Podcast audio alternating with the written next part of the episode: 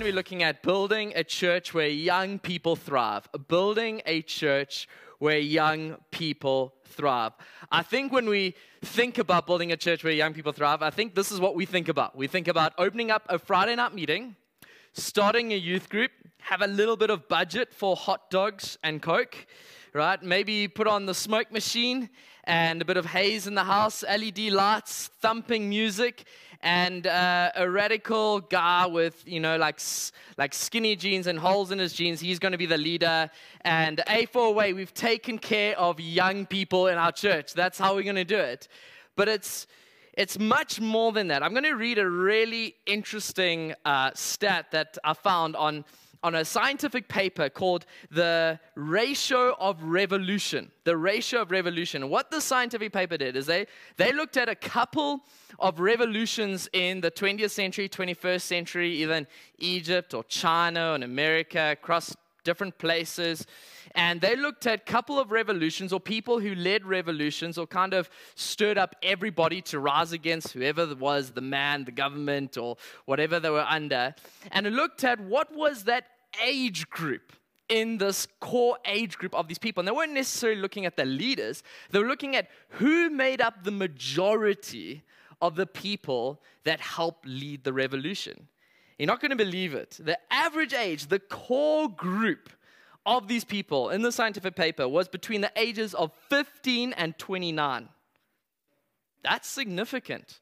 That is really significant. In fact, if you look at the average age of our world, it's way under 30. Specifically in South Africa, the average age of a South African is 26.5 years of age. It's really significant, that. And when you begin to think about that, you realize that people who caused change in their area of kind of influence were really young age. And we have to say, well, no matter, that's why God called Samuel. That's why God called Esther. That's why God called Daniel, David, Timothy.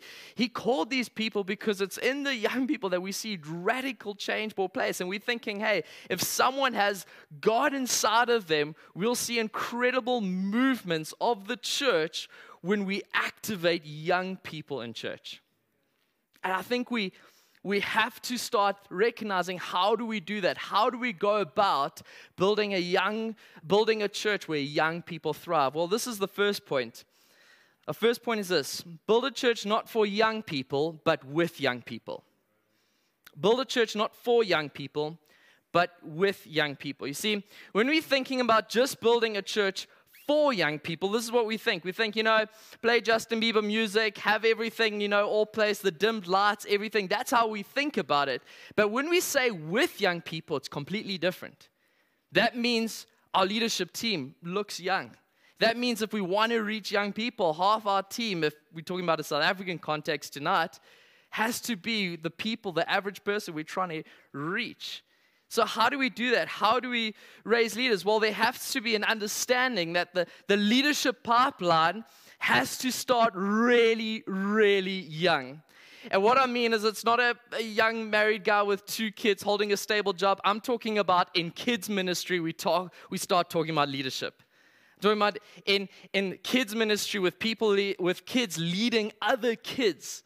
Like grade 7s leading small groups, talking and helping them disciple, like grade 4s and 5s. It's talking about leadership teams in the youth group. I mean, if youth group's been led by a whole bunch of older people, it needs to start being the makeup of the people they're trying to reach. Why can't 13-year-olds lead small groups? Why can't 14-year-olds preach? Why can't 15-year-olds have this global mission inside of them to reach the world? You see, we have to think, not how do we build a church for young people, but how do we build a church with young people? There's another couple of things. My Siri just went off. This is a problem with young people, right? Second one is this, is that we need to start thinking, how can we bring young leaders into our leadership forums? When we talk about how we governing and how we reach in the world, how do we get young people's perspective in that? I mean, I remember the first elders meeting I went to, I didn't do much. I just sat in the chair at the back and just observed. And that's how we start. We just start bringing young people into those areas of influence and leadership from a very young age so that they catch the heart of how do we reach this community? How do we reach people with the gospel? Second one is this. You celebrate what you create. You celebrate what you create. And so if we're constantly celebrating young leaders coming through, young people doing incredible exploits for God, we'll start to see a culture generate in our church. And what I mean by that is I don't just mean celebrate corporately. I also mean celebrate individually. What we have to understand is about the Generation Z and the millennials, that they are the most anti-trusting generations. I'll tell you why. Because they've been marketed to the most. And so they might see the clapping, they might see the applause, but what will speak to them incredibly is just an individual text to them or side conversation said, I saw what you did, that was incredible. There needs to be a celebration corporately and a celebration individually because what you celebrate, you create. The next one is this, handing over responsibility as early as possible to young people. Handing over responsibility as early as possible to young people. I remember this. I was leading a kids ministry. It was at one of our sites. And I saw this kid come in and he was just super early because his parents were doing something else. And so just handing over something as simple as, hey, do you know what? Every single Sunday, you're going to turn on the lights. You're going to make sure that this is a great atmosphere and you got music playing. Just handing over a small responsibility and then eventually handing over something a bit bigger, and we'll start to see young people grab responsibility. Because if responsibility helps people grow into incredible leaders. And so from a young age, you're just handing over small bits of responsibility and then bigger and bigger until you eventually hand over a group of people and say, hey, these people are your responsibility. Next one is this. Get young people's ideas and perspectives. I want to look at asking questions for a moment. I'm amazed that Jesus asked almost 300 questions.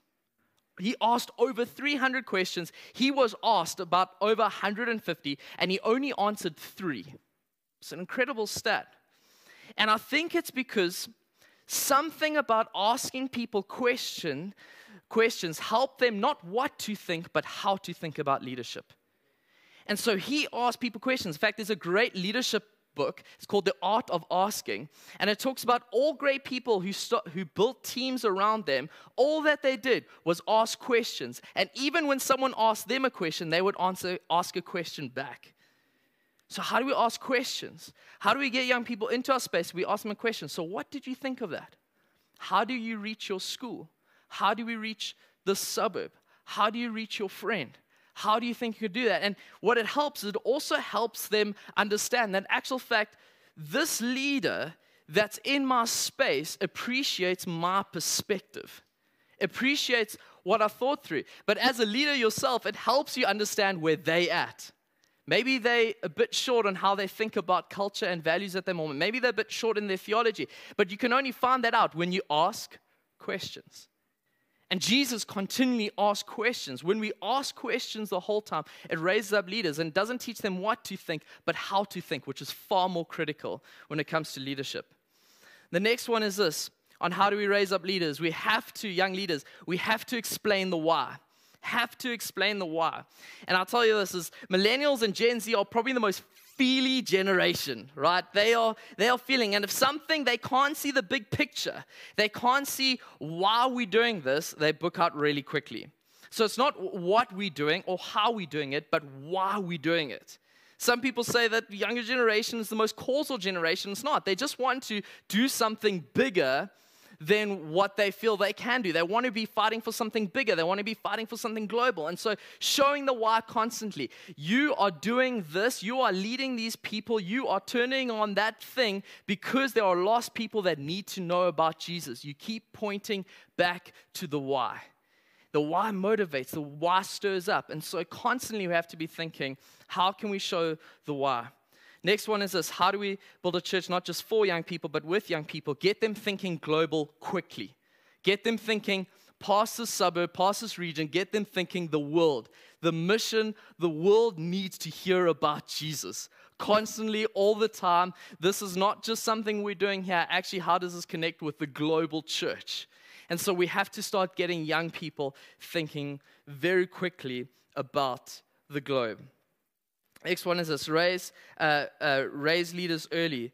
Next one is this, communicate at every meeting with young people. Communicate at every meeting with young people.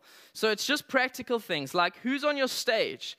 If you're looking every Sunday, that who's on your stage? Is it an older person? Is it only old people? Is it only people who are past the average age in your region? Then who else needs to be on that stage? Thinking through, who's emceeing, who's sharing a word?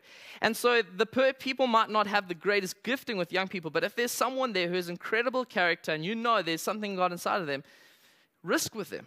Risk with them. Risk with their gift, but not with their character. And so get young people on stage as quickly as possible. The next one is prayer meetings. Get everyone involved in prayer meetings. Young people, kids, everyone is. Prayer meetings are great to bring through young people.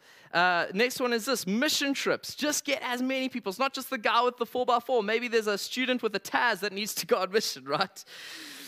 So next one is this, draw them in relationally. Draw them in relationally. Don't use them as a token car, but build relationships with young people.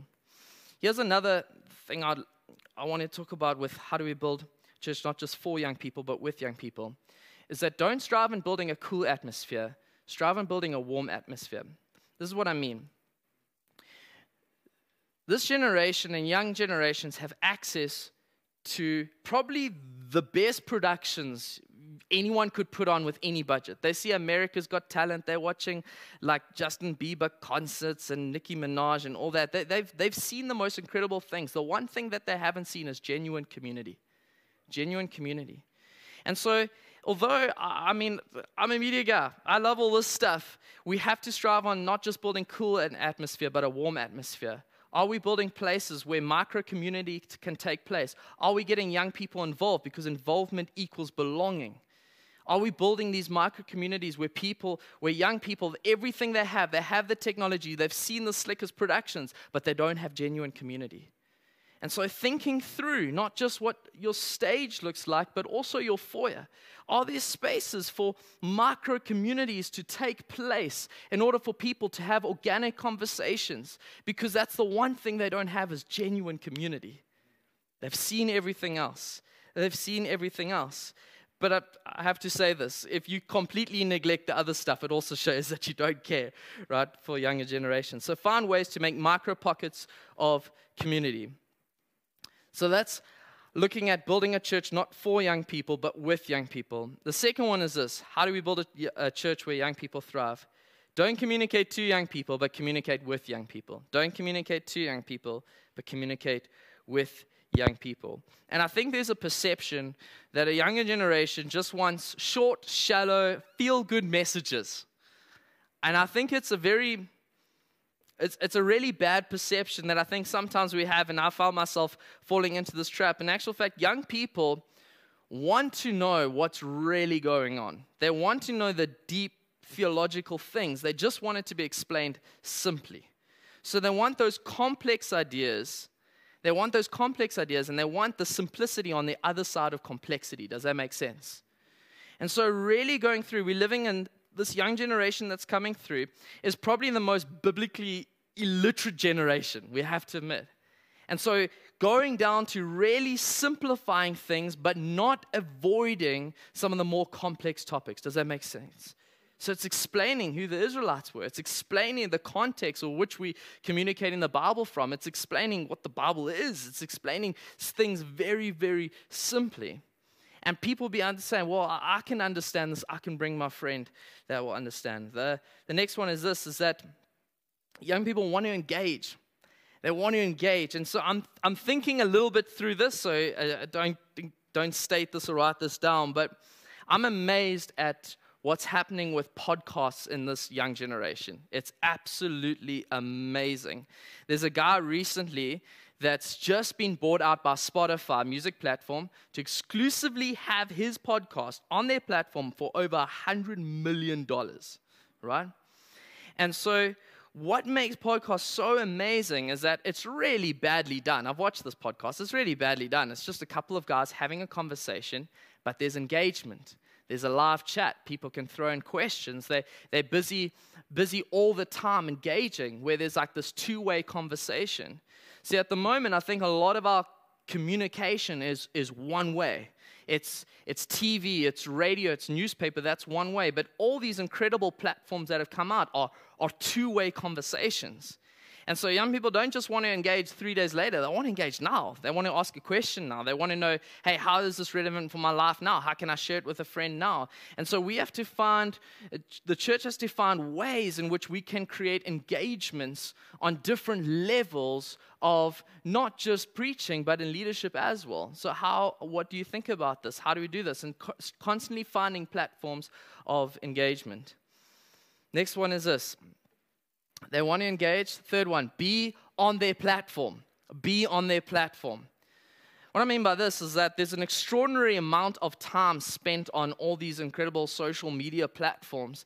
And so when you're not on that platform, they perceive it as, I don't really know if they get me. And so what I mean is, don't try to create like 8 different accounts with TikTok and Facebook and Instagram.